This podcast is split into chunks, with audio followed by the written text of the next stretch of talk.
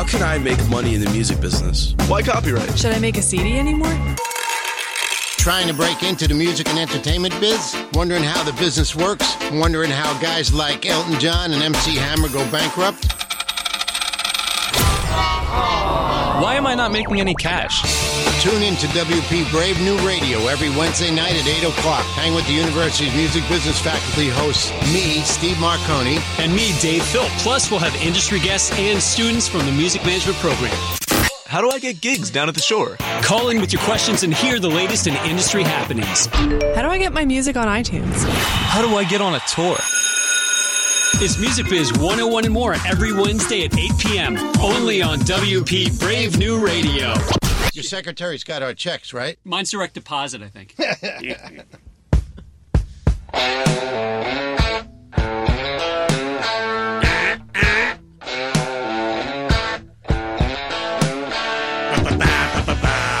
Here we are. Music Biz 101 and more. The only radio show in the United States that focuses on the business side of the music and entertainment world. I am your professor, Dave Philp, along with your doctor, Steve Marcone.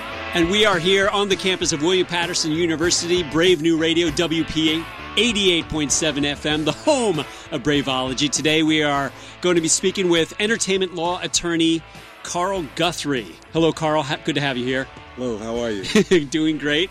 And we also have our special Ma- MBA guest, student Woo! guest, Ms. Megan Johnson. Hello, Megan. Hello, everyone. Before we begin, Dr. Marcone, why don't we get into briefly? We were just in Nashville over the weekend. Why were we in Nashville and what did we do? I rode bikes. I took a hike. I ate barbecue. And I roomed with Professor Dave Philp. My ultimate dream came true. I got to sleep in a double bed right next to my. Yes, clarify my- yes, sure. right No, next. we were to. there for the Music and Entertainment Industry Educators Association annual faculty summit. So we were there with 90, uh, we were among 93 faculty, and we had uh, various mm, semi workshops and various sessions concerning the industry. And I think it's centered this year, correct me if I'm wrong, but basically on the entire idea of streaming and the revenue stream of streaming, if that's not to get confused here. Yes, a lot of crossing. But how much streams, money does a stream represent for an artist, for a record company, for a publisher, for a songwriter, so on and so forth? And we had some dif- differentiation between a Pandora, which is a radio, versus a Spotify, versus whatever else we were talking Sirius about at the time. XM, for example. Correct. Yes. Yeah, yeah, it was it was very interesting because there was a lot of discussion about also the copyright law as it pertains to streaming and uh, ownership of songs and how much an artist uh, receives in publishing if they were pre a pre 1996 song, if it's a music download versus post 1996. A lot of really what I guess you would call inside baseball, really sort of deep, wonky music business stuff. But uh, we seem to get quite a bit out of it. And it appeared that the things we were teaching in class are actually true. Yes. God. Coincidental? yeah. That- but that, that- it was good to know that uh, we do not lie when we s- teach our students. And one of our students, who is on Dr. Marcone's right, my left, uh, young Megan Johnson, MBA student. How are you tonight, Megan? I'm pretty good. I'm pretty good. How are you guys? We're doing great. We're doing Yes. great. Uh, Professor Guthrie just gave me a B in class, so I'm feeling pretty good. All right. Uh, if I were your father, I'd say I'd feel a lot better if you had an A, but the B is acceptable. I'll take it. Right, right. So, Megan, you came to see me last year, and we talked about you entering the MBA program That's right. because you were just sort of uh, in a blah land with what you're doing. So, I wanted to be everything from a chef to a social worker, so I decided to do what I love. good. So, uh, what's one positive aspect of the program since you've been here about eight months or so? Um, I would say we ha- just being given the opportunity to meet and network so many different people in the business, Mm-hmm. um, especially the the credit one credit class that we do the Tuesday nights, um, meeting different people. The Pandora guy was great, um, so that's really interesting having being able to talk to them after and just kind of network. Good. Yeah, Great. Megan brought up a great point about last night. We had a music management seminar class, and we had Doug McVeal, who is, uh, I, I believe he's a VP in charge of content for Vevo. And it was actually really interesting because we got to really understand the difference between Vevo and how Vevo videos get onto YouTube and how DIY musicians could get their content onto Vevo. And um, it was it's actually uh, it was filmed and it will go on our website very soon. And we should direct people to our website, which is musicbiz101wp.com. And while we're talking about Music Biz 101s and WPs, we want you all who are listening, if you have questions for Sir Carl Guthrie, entertainment lawyer guru, his uh, you should you can tweet us now at, at musicbiz101wp or you could also give us a call 973 720 2738 and before we get to, to mr guthrie we I might add too that we have uh, Professor Guthrie's graduate class here tonight, and they are in the other room. We should mention a few few more things real quick before we get to Carl. First of all, we should give a shout out to our producer who's sitting across from us, who is microphone less today, Philip Gorohovsky. Good to have you here, Philip. That was true crowd sound. And then we do have our engineer, Mr. Connor Morrison, who is in the room holding back the MBA students. Good to have you here, Carl. And I just called him Carl, but his name is Connor. That? That's right. He's- he's- That's live radio. That, that is, it's true. Now, a couple upcoming shows. We should tell you who our guests are coming up. Doctor, who is our Great. guest next week? Next week we have George Dassinger, who's a PR guy. Uh, did a long stint at Elektra Records. Has been on his own with a firm, his own firm, for a good ten years, fifteen years now, and he's uh, he really knows the ins and outs of, uh, as they say in the PR business, turning chicken into chicken salad. What's the saying? A guy who can make chicken salad out of chicken. Yes, he's very good at that. so we're very, very excited to have um, George come in and with his class. Yes. He'll have his undergraduate class here. Just like what we're doing this week, only different man. And then April 9th, which is two weeks from now, we're actually going to have a different kind of show. Dr. Marcone will be away that particular show. So That's um, my, my boy Philip and myself will be manning the, the, the microphones. And we're going to have a special show about a concert that will be going on here at w, uh, William Paterson University on April 26th. The show is called Collage, and it is basically the best of the best of William Paterson and the music department. We're going to have some performances. We're going to have some faculty. We're going to actually have a, a discussion about how do you promote an event. And the, the twist is this event that we're promoting. We're also uh, and and the backstory of how we promote the event. At the same time, we'll be promoting the event. So two birds, one stone. Good, good. Yes. So that's those are the things we have for the next two weeks, and then uh, Kenny Laguna is coming next Tuesday night. That's right. To the Martini Room in the Com Building, one floor down from where we are now. And Kenny Laguna is, uh, well, he's been a manager and a producer for many years in this industry. Uh, big, I guess the biggest uh, stint was with Joan Jett uh, when she was very, very popular. And Kenny, not only very uh, astute, but extremely interesting. He has many, many, many, many uh, stories to tell about this business. and I did some reading about him. He has been either played or produced or written over 50 top 100 Mm. hits since the 1960s. He, he was involved with Tommy James for a while Yeah, yes. as well. So, uh, Megan Johnson, MBA student galore over there. I'm still here. Good to have you. Have you heard of Joan Jett? Of course. Can you name two songs by the No. Joan Jett? Can you name one song? Ooh. Um. No. Da-na. No. If you give me a hint, Da-na. baby. I'm giving you a Oh, da-na. is that? Da-na, That's da-na. pretty awful. Put another dime in the jukebox, baby. I love Rock and roll. There I we got go. it. There I even go. kind of sung it there. So We are actually Carl Guthrie on my right, your left is actually going to sign you to a record deal based upon those three words "rock and roll" that you just did because you have a great voice, really good voice. so, Dr. Marcone, why don't we get into our good friend Carl Guthrie? Carl, please say hello one more time. It's good to have you. Hello to all out there. It's- a Pleasure to be here, of course. It- it's a pleasure to have So you. Carl and I have been in this program. When did you come in? Very early. Let's just in say the the late 80s? 80s, yeah. Yes. So The Carl has been part of the 80s, yeah. he's been our attorney, uh, teaching uh, law and ethics in the music business. You also have a another career as a professor at Seton Hall Law Yes. that um, he does. And why don't you just uh, tell everybody sort of how you got into it before what you do? Well, interestingly, I started out uh, as a college student at Brown University, and at that time I was also involved in music as a pianist.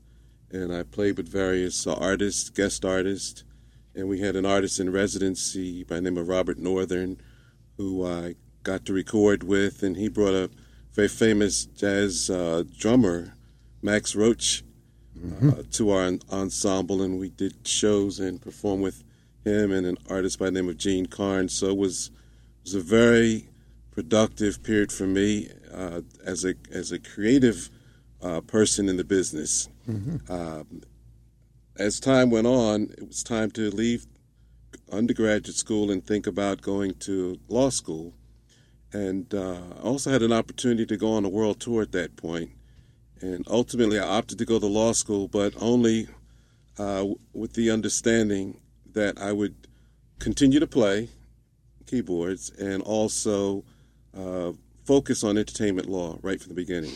Of course, you can't do that in law school. You have to start off taking your core courses, contracts, torts, property law, and so forth. But uh, I was up to up to the challenge, and it was it was interesting, challenging, and uh, time very very time consuming, uh, but enjoyable nevertheless. And I actually saw parallels between the music.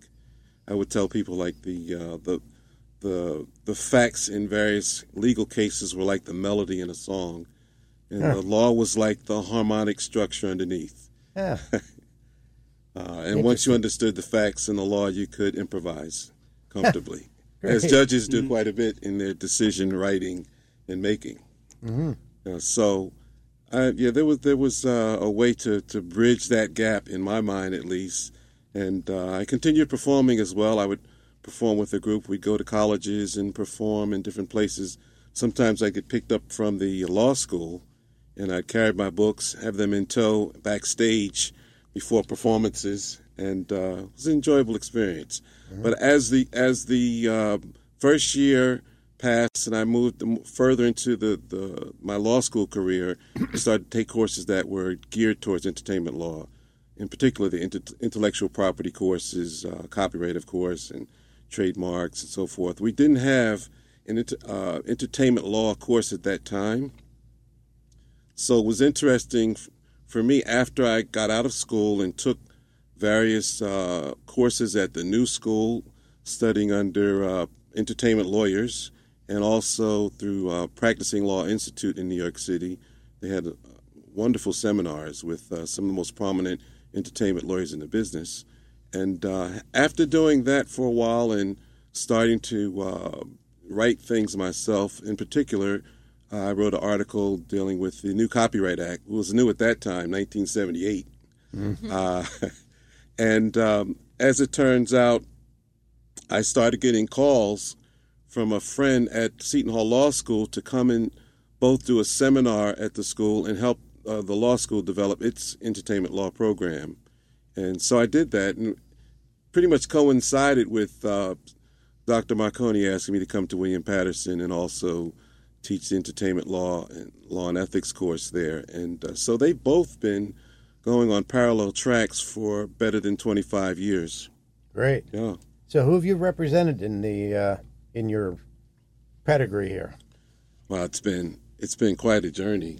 Uh, at one point, I was I was considered the hip hop lawyer, uh, starting out with uh, working with Russell Simmons when he was launching Def Jam with uh, Lyor Cohen running the management end, uh, Rush Management at the time, and uh, we signed an act known as Whodini back then uh, to a company called Jive Records, Clive Calder's company, and um, and so it went. We started working with uh, a number of other artists, and one one of the groups uh, I got a call from out of Brooklyn was a group called Full Force, and um, we used to meet once every other week and talk about the industry and how they could best break in, and they started auditioning other acts because they felt that the best way to break in would be uh, producing and writing. So they made their mark as producers and writers first, and then as artists. And uh, both of the first acts that they produced um, became hit artists, and they had uh, great careers. One group was called um, UTFO. They had a big song called Roxanne, Roxanne, which Yeah. which started the whole Roxanne craze, and uh, also Lisa Lisa and Cult Jam. Remember, Lisa did her first audition. We all said Lisa had the eye of the tiger right from the beginning.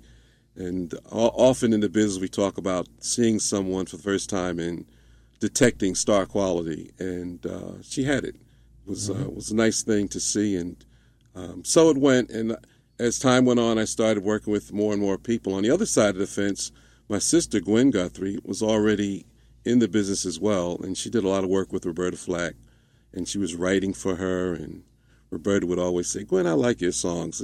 Let me see some some of those songs. Maybe I could put them on my album." She would always have two or three of Gwen's songs on her albums, and eventually, uh, my sister did a, a world tour with Roberta, and in, during the tour, Gwen would do one of her songs to break up Roberta's show, and she'd do a song called "This Time I'll Be Sweeter," which has been recorded by a number of people, including Roberta and uh, others. But I think the person who made that song most um, popular was uh, Angela Bofill.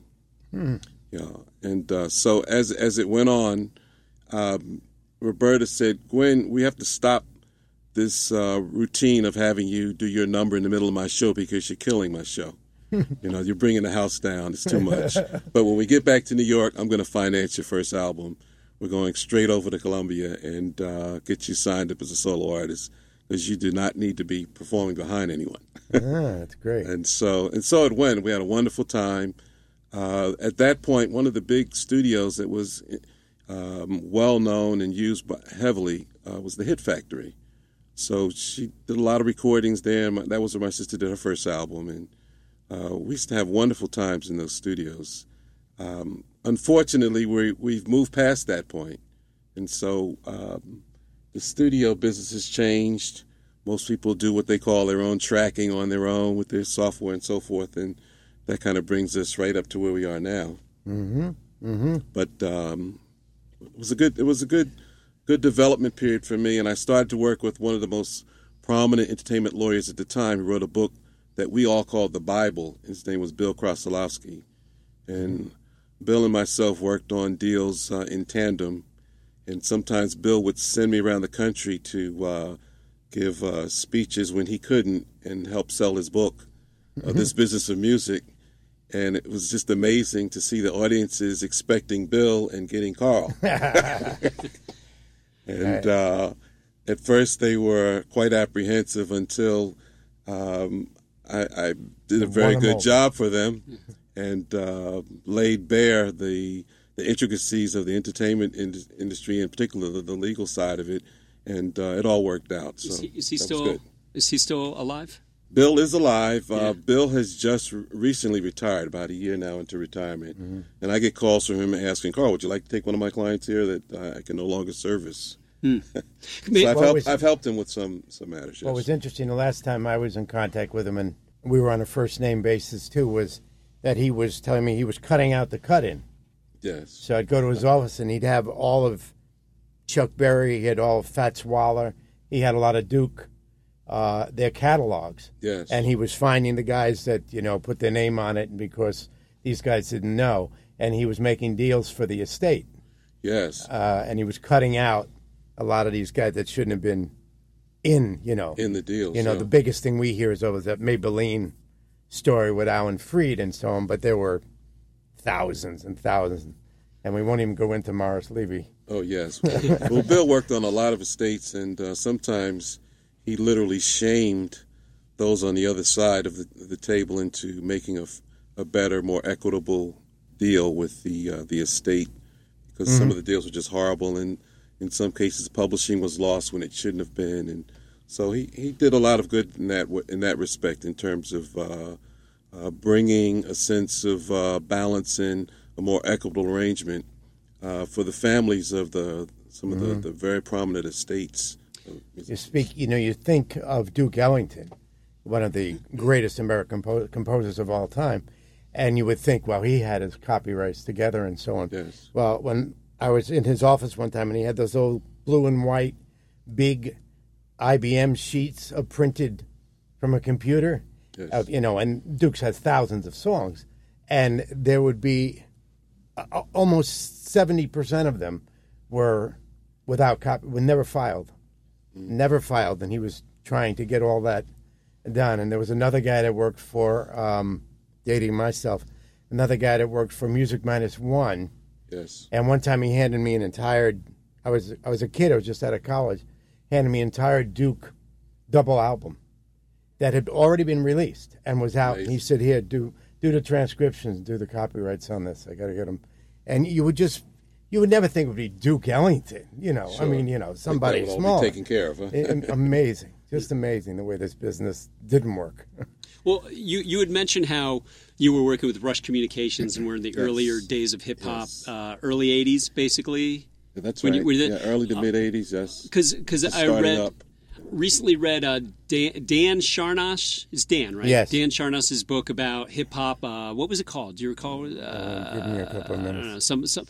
He wrote basically this very overwhelmingly awesome history of hip hop, and he talked about spe- specifically Russell Simmons and the early Russell Simmons contracts with the artists that he had, in which Simmons was trying to get publishing, trying to get the you know basically saying I will sign you, but I have to get the publishing as well. Um, at what point did you start seeing? Uh, or has it is it still going on today? Those contracts changing where it is more equitable, and you're, you're finding that artists, especially in the hip hop world, are getting better deals, and they're not getting screwed the way Russell Simmons was doing it to those guys back then. Well, I'm not prepared to say uh, anyone was screwing anyone on either side of the fence, so let me put that disclaimer out right now. Uh, however, th- some of the deals were uh, across the board in the industry not artist friendly or writer friendly. Let's put it that way. Okay. Yeah, Lopsided. in- in, fact, it's not a it's not a secret to know that uh, or to hear that artists and writers are basically considered pawns in the business, and so the deals were far less equitable than than deals that you'll find now. Um, I think the industry has grown up some. There've been external pressure brought to bear, even from Congress. For example, um, this is something that many, uh, even entertainment lawyers and, and artists and others, aren't aware of. That uh, for speaking of a cut-in, years ago, um, artists who also wrote and signed a deal with the company, uh, they initially were able to get 100% of their mechanical royalties. And as the industry started to suffer a setback and a downturn, uh, the company started to introduce a profit saving measure uh, called the three quarter rate on control compositions. And all of a sudden, overnight, no matter where you went, whether it was Warner Brothers, Sony, Universal, the contracts, particularly for new artists, said uh, we'll give you an, a record deal if you uh, accede to and agree to a three quarter rate on your mechanicals. Can you explain, just for those who, who don't understand the term, like mechanical or three quarter rate? You, Sure. Me- mechanical royalty is uh, a royalty that's paid by record companies for the right to embody a uh, a song on a recording, an audio recording, and uh, was called a mechanical royalty because years ago it was done literally. Uh, uh, there was a mechanical process of uh, of bringing the two together, and um, now, of course, it's a little different. But nevertheless, the term has remained mechanical royalty for the the combination or the the embodying of music, musical composition, particularly copyrighted musical compositions, uh, with an audio recording. So, an artist does a recording.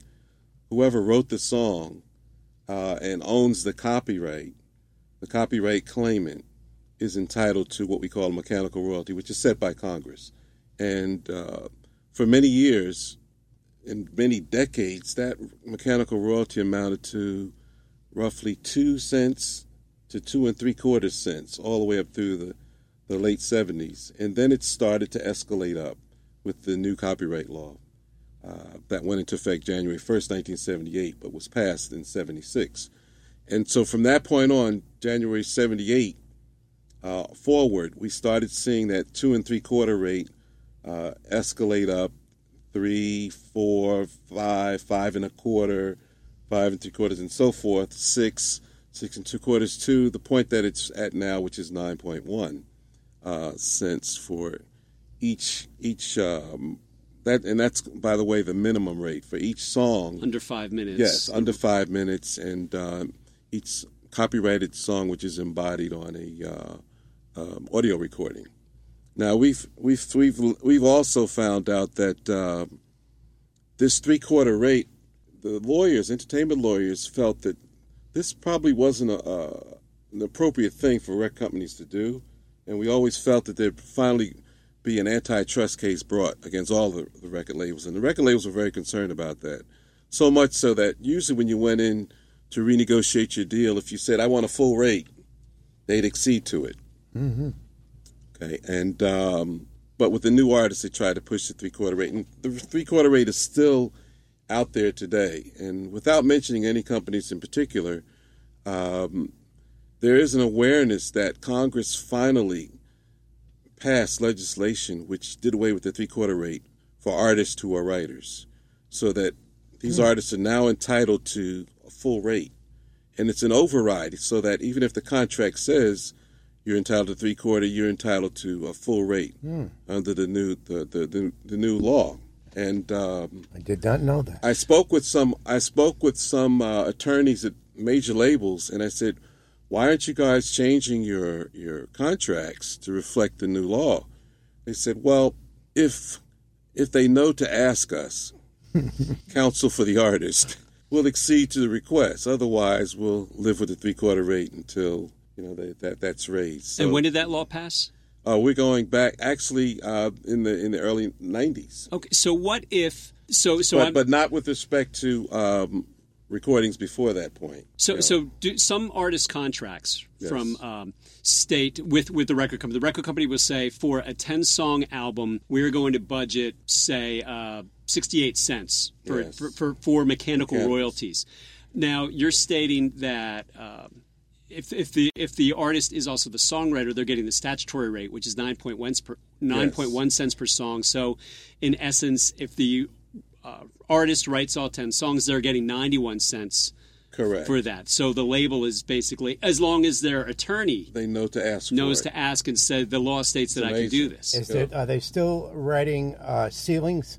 Yeah, they call it the aggregate caps. Yes. But once again, the cap shouldn't be in place Right. uh, since the federal law has changed that. Right. Said you, you've, they're entitled to a full rate for each song. Uh-huh. The textbooks do not bring this law up, Dr. Marcone. No. This is great. This is the best. This is great, There are yeah. two things that are really well kept secrets uh, at this point. One is um, that three quarter rate having gone to a full rate for artists slash writers, and the other is the copyright termination law, Mm-hmm. which went into effect finally um, in 2013. Right.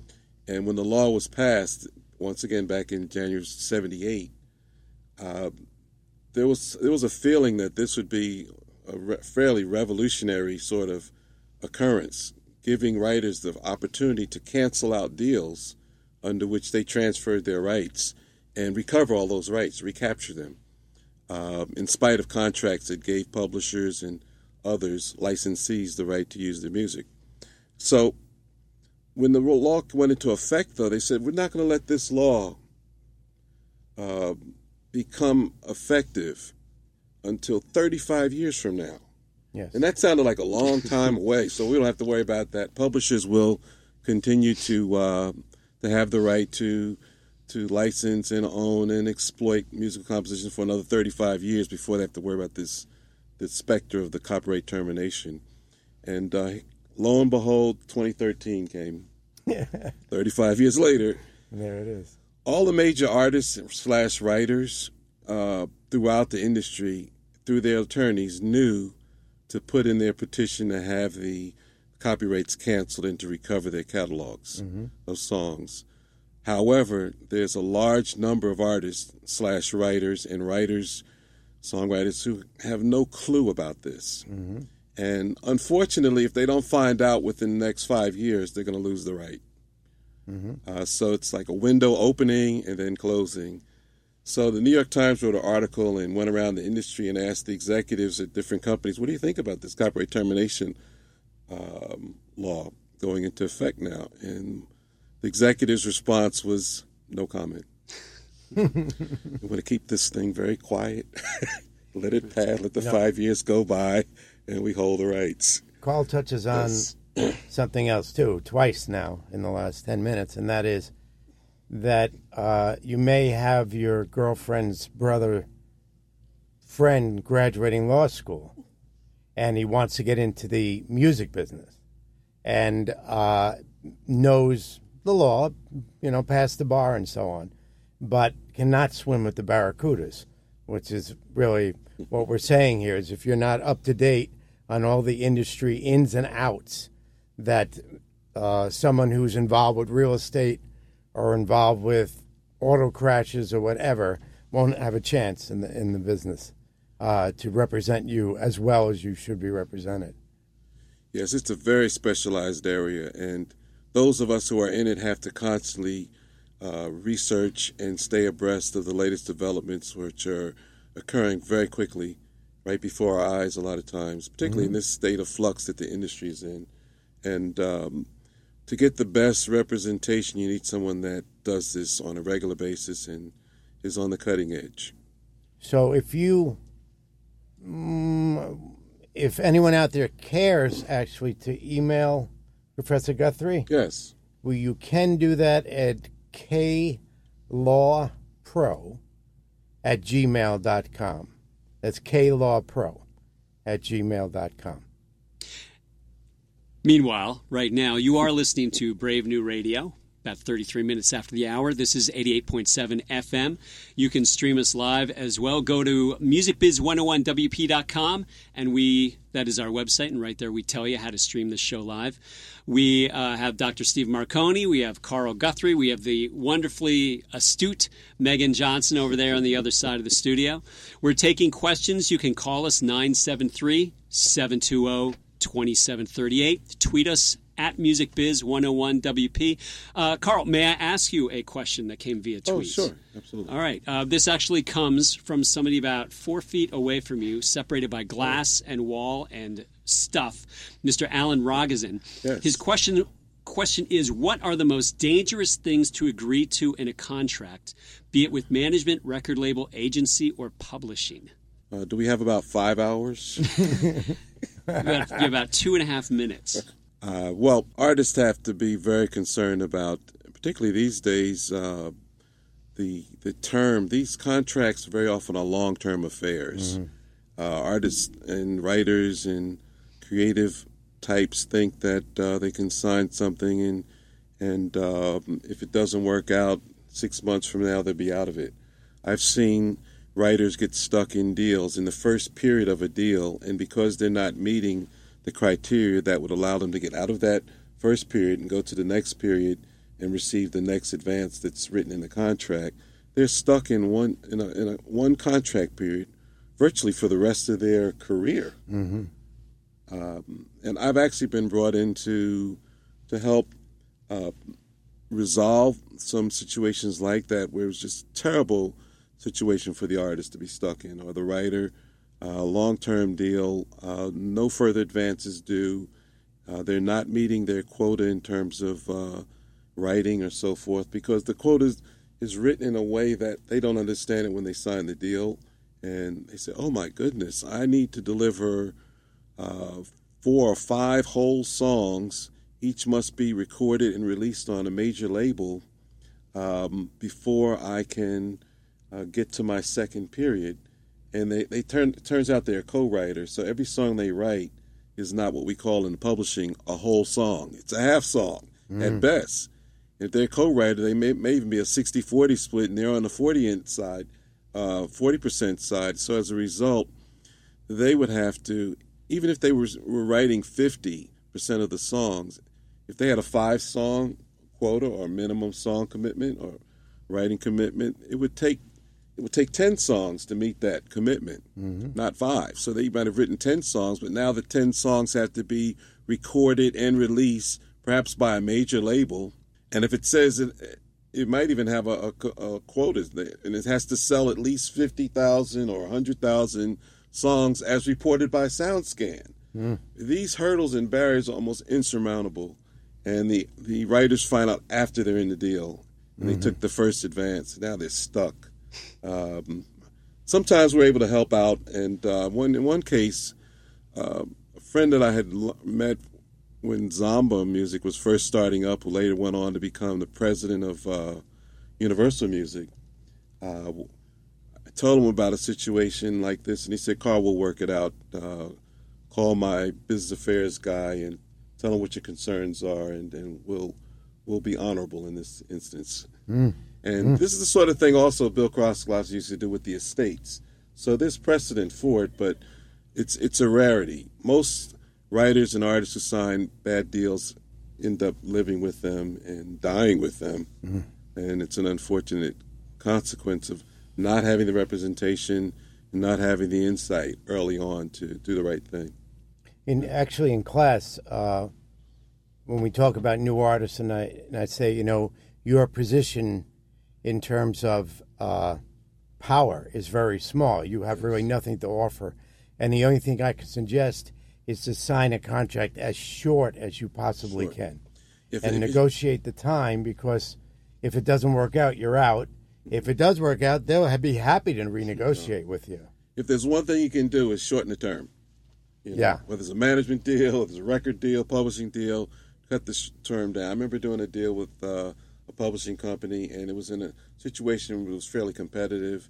And I said, well, we won't do a five year deal, we'll do an 18 month deal. And they wanted the deal very badly. And uh, they said, well, 18 months? We can't do that. and uh, once they realized that that was the that would be the the magic uh, point to to surmount. They finally exceeded, and the attorney on the other side said, "Carl, I'll make this deal. If it doesn't work out, you have to agree to hire me." May I ask another question by tweet? Please. Another question by tweet is by student David Endian, who is a student in a survey of the music and entertainment industry class. His question is uh, Is it best to hire both a transaction attorney and litigation attorney uh, at the same time just to be safe? Let's say I'm, I'm a new artist and I'm signing my team, and my manager says, uh, Should we sign both with a transaction and litigation attorney? Um, just to have the litigation attorney in my back pocket should something come up and uh, I need that relationship in a pinch, such as a Justin Bieber uh, case where an artist beat somebody up or, or needed was getting sued for maternity or paternity claim, that kind of thing. Is that a good thing to, to have? That's an interesting question. It's not one that I would normally expect from a layperson. uh, as it turns out, uh, that's a, that's getting a little ahead of uh, things, though. Normally, you're going to start with transactional attorney. Just means transactional means the person that does the contracts and does the work before any litigation is on the horizon, and usually that's good enough to start. That person typically will have a constellation of lawyers that they're uh, friendly with and that they work with. One might include a litigator or several litigators. So if a matter gets to the point that it's going to require litigation or at least the advice of a litigator, um, well, then you, you take a meeting at that point.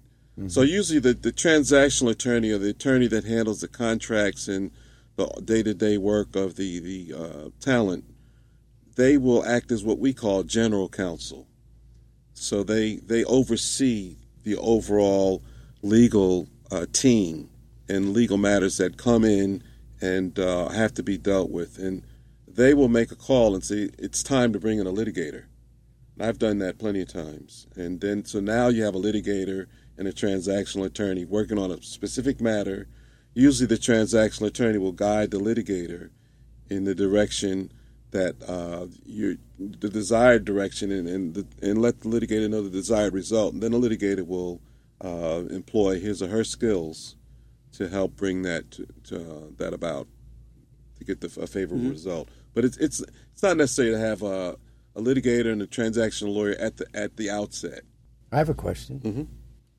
Uh, I'm sure it's a question for, for you that many um, people out there think about. So I am an artist. I'm in a band, and the band is called um, the Great White Hope. And I'm playing all around New Jersey. And once in a while, I might get on the circuit and play downtown Manhattan Arlene's Grocery or someplace like that. And then, uh, lo and behold, a major record company puts out a record by a band called The Great White Hope. And I go, well, that's our name. And we've been using it continuously for the last seven or eight years. So they call up Professor Guthrie and ask him if they have any power in this case or any any leg to stand on, or are they just going to fold to Warner or whomever the major Yes. label is?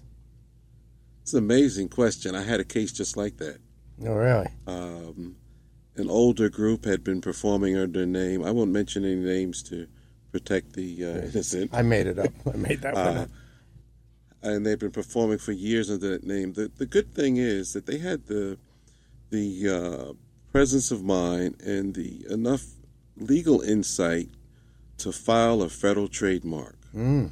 in the United States Patent and Trademark Office, and so their their their trademark was in the office that they they perform on weekends. They all had day jobs and they had their, their shows on the weekends, and lo and behold, a major label put out a, a record with an, an artist with their name.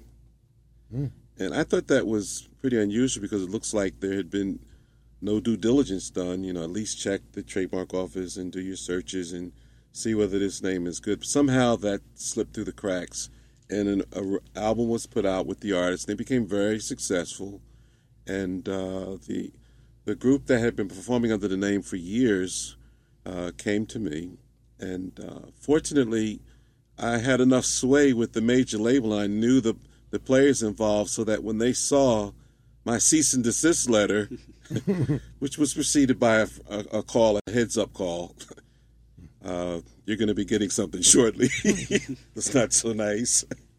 And uh, they immediately took it seriously. So I, once again, don't get a personal injury lawyer to do this because the the major label's going to look and say this person is clueless, and we're not even going to take it serious until we're presented with evidence and um, something that tells us that this is being handled properly and that we should we should take it seriously.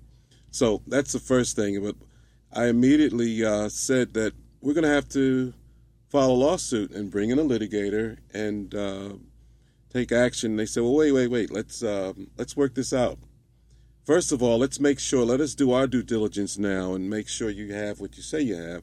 I said, "Sure. I'll send you the file, copy the, the trademark that's been filed, and uh, give you background information." And there was plenty of it. The group had posters, flyers for every show they did, and they were active in them because you, you can have a trademark, but if you're not actively using it, you can be deemed to have abandoned it. Um, so it's not enough just to file a trademark and then sit on your hands and not do shows for three years. You, after two years, there's a presumption of abandonment that's raised. So uh, it is important to stay active, and we produce the evidence, the, uh, the flyers, and the documentary, document documentary proof that the group was active, and uh, ultimately, and this is something that artists need to know when you get caught in a situation where you're in, where you're where you're violating someone's rights, the record company will look for indemnification from the artist, and they'll they'll take the artist's royalties and immediately freeze them. Mm. So if the artist was entitled to a half a million dollars, that half a million dollars fund gets frozen. The artist gets zero. They said it's a claim. We mm. can't pay you. And ultimately, what the company did was they took the artist's royalties and settled with us mm. on the claim. Mm. And everybody went away feeling good on my end, at least. on your end at least. Okay, so let me add to that. I happen. My name is Frank Sinatra, and I'm a singer. Can I use that name? Well, once again, trademark law is concerned about. Ironically, trademark law is not so much concerned about protecting the person who owns the mark. Uh, it's concerned with protecting the public from fraud, from being misled, from being Confused. deceived, and being confused. So that if you're using Frank Sinatra, what's the public going to think? They're going to think, well, this must be the Frank Sinatra. Let's go to the garden and see him.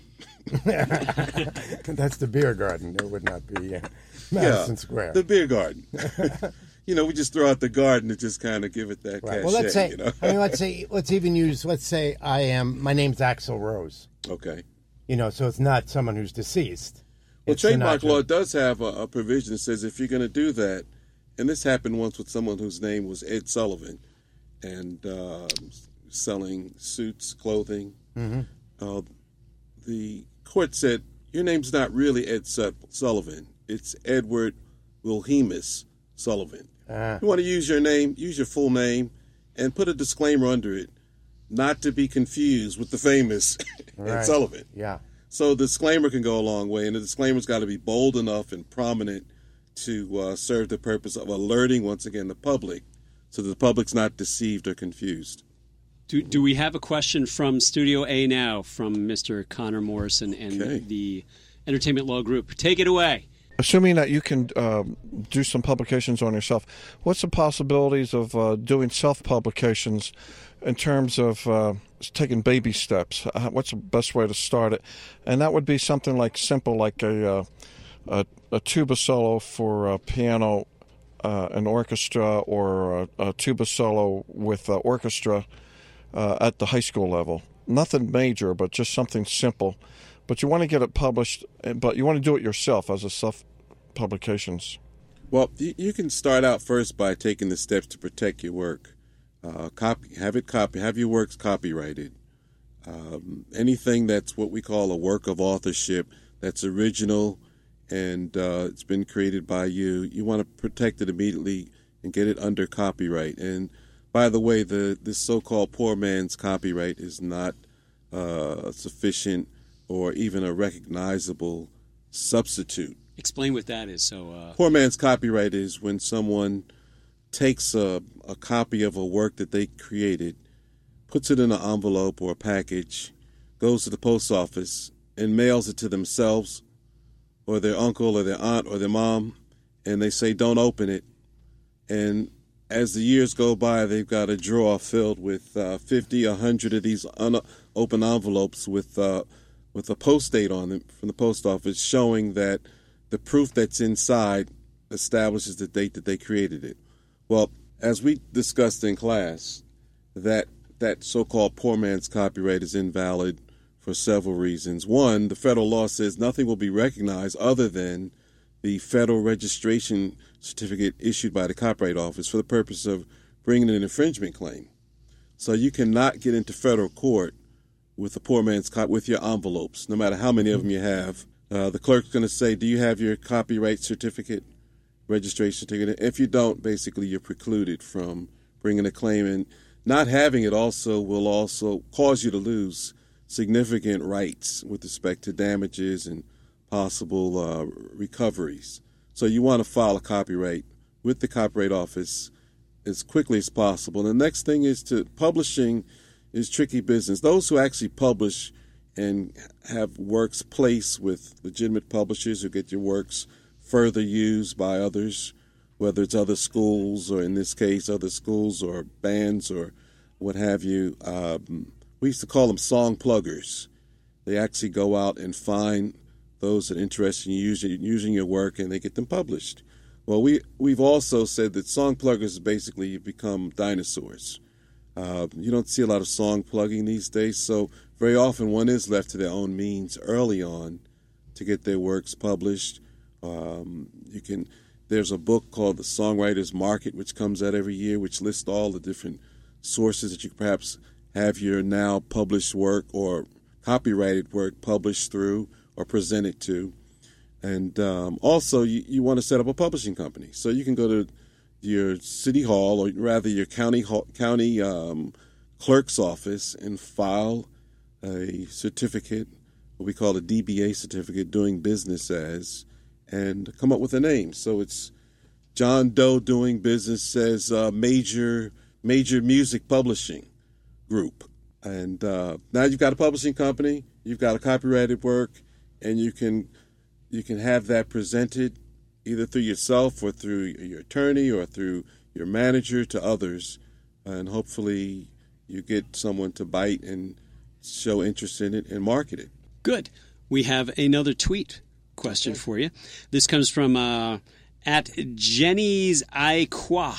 Okay. Right, yeah. So uh, her name Sounds is unique enough. It's, it's very unique. France. Yeah, she's she's French. Yes. Uh, but I will read the tweet to you in English. Okay.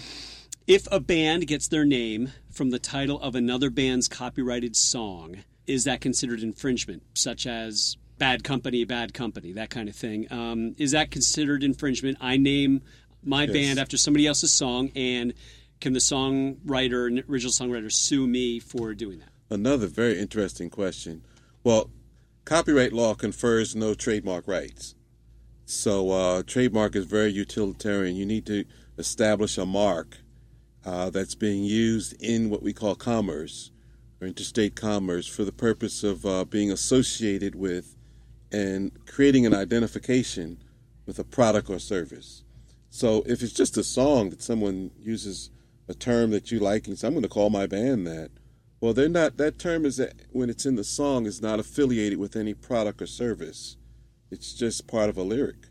So you're you're you're not in trouble. You won't get yourself in trouble at that point if uh, no one else has the name. Now you've got to search the trademark office and um, make sure that no one has no one else is using that mark. And that, under trademark law, you are deemed to be under constructive notice. In other words, it's almost as if you don't know, you should have known every mark that's in the trademark office. So if you come up with something that's confusingly similar, you won't be heard to say in court at least, well, I didn't realize that. Someone else had that.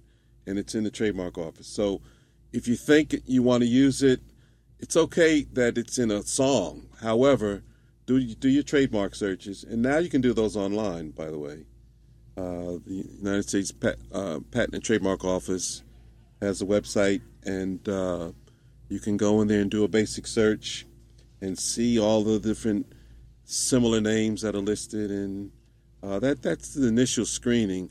I would recommend that you have someone that's more experienced at, at uh, screening names or particular marks that you want to use to give you a better idea of whether it's safe or not. Some people think I'll just change one word, or I'll add two letters, I'll spell water with two R's, or star with two R's, Yeah. or, and that will change it sufficiently. But the trademark office says it's the dominant theme that they're looking at. And they're looking at uh, sight, sound, and meaning. Does it look the same, does it sound the same, does it mean the same thing? Star with two R's is not going to distinguish you from someone that's a trademark with one R. Okay. There'll never be Yeah. a band called the Beatles. B E E Absolutely. T L E S. Never. Right. Um, and by the way, Dr. Marcone, that is the second time that question has been asked Ah. on this show. When we had E. Michael Harrington, intellectual Yes. property Oh, expert, is that right? the the same question was asked, Mm-hmm. and the sa- same answer was given. Only you have a deeper, richer voice. Is that You right? have a voice built for radio. A voice built for radio. That's well, right. Thank you. I, That's I take that as a compliment. well, just like Steve and I have faces for radio. So Yes, uh, we do. That's right. Is there anybody else in Studio A who has a question who'd like to get on the air? We have a few minutes left. Is there ever a situation where it's better to go to trial than uh, to reach a settlement outside of court? Absolutely. Uh, we always say you like to see cases settle, and I would say 80 to 90 percent of cases do settle. And if they didn't, the courts would be uh, clogged to a point that was just uh, inoperable. So the court system wouldn't function if we didn't settle most of the cases, and most of them do settle. Uh, however, in some instances, during along the along the course of uh, leading towards the the, litig- the ultimate trial uh, in the litigation process, offers are made back and forth, and it's not uncommon to get offers which are uh, insufficient to make the plaintiff whole uh, for the, the injury that's been caused and the damage that's been caused, and and sometimes uh, you have to hold out, and sometimes you go to trial and you might even get through a part of the trial and then a settlement comes up. Maybe just before it goes to the jury, they say, you know what? Okay, let's let's we'll, we'll double our offer and let's call it a day. Uh, so sometimes you have, and it's also important to show a willingness to go all the way, because sometimes if it looks like, well, they're they're just looking for what we call lawyers call the nuisance value. If we say let's offer twenty five to fifty thousand dollars and see if they'll go away, we'll put nuisance value on the table. We're going to end up spending that anyway, so we'll offer that to you to just discontinue your claim. And uh, if you feel that you've got a claim that's worth two million, uh, you're not going to give ground at twenty-five to fifty thousand. And this happens, unfortunately, often. And it may not be until you get all the way to trial, or at the end of the trial, that a settlement that is reasonable comes into being. So they might say, well, all right, the evidence is really looking bad. You guys are doing a great job in the middle of this trial, and uh, as it turns out, we're going to now up our offer from fifty thousand to five hundred thousand.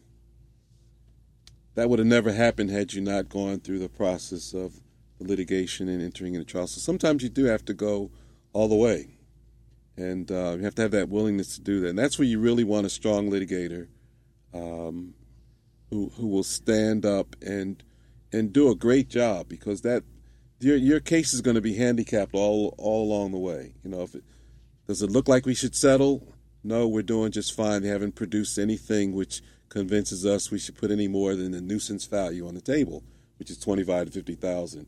However, once rulings are made and a summary judgment is made by the court saying yes, there are issues in dispute, and yes, I'm going to allow this matter to go to trial. Uh, at that point, they say, okay, let's let's put a hundred, a hundred fifty thousand on the table.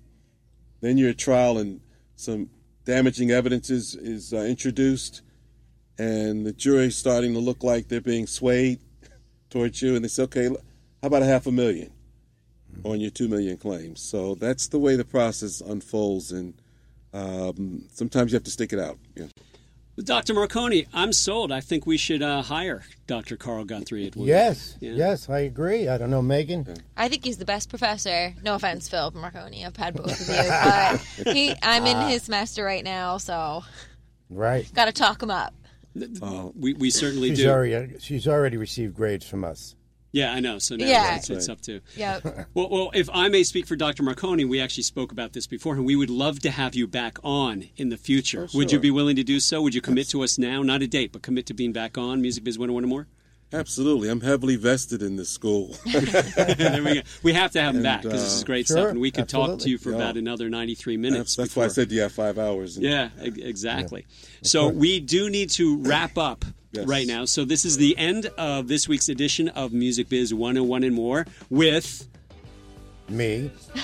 and next week we have as our guest George Dassinger, prominent PR person in industry, and I think you'll get uh, some valuable information out of uh, um, George as well. Yes, and we're looking forward to uh, seeing you during the week. Please visit our website, musicbiz with a Z, 101wp.com. Uh, you, if you have questions about marketing and PR, you can e- uh, you can tweet them to us all week long at musicbiz101wp. We'll be back next week, Wednesday night, 8 p.m. East Coast time on Brave New Radio, WP 88.7. For Carl Guthrie, Megan Johnson, Dr. Steve Marcone, and Carl Guthrie's Entertainment Awesome Law class. For Connor Morrison and Philip Gorohovsky, I am Professor Dave Philp. We bid you an adios.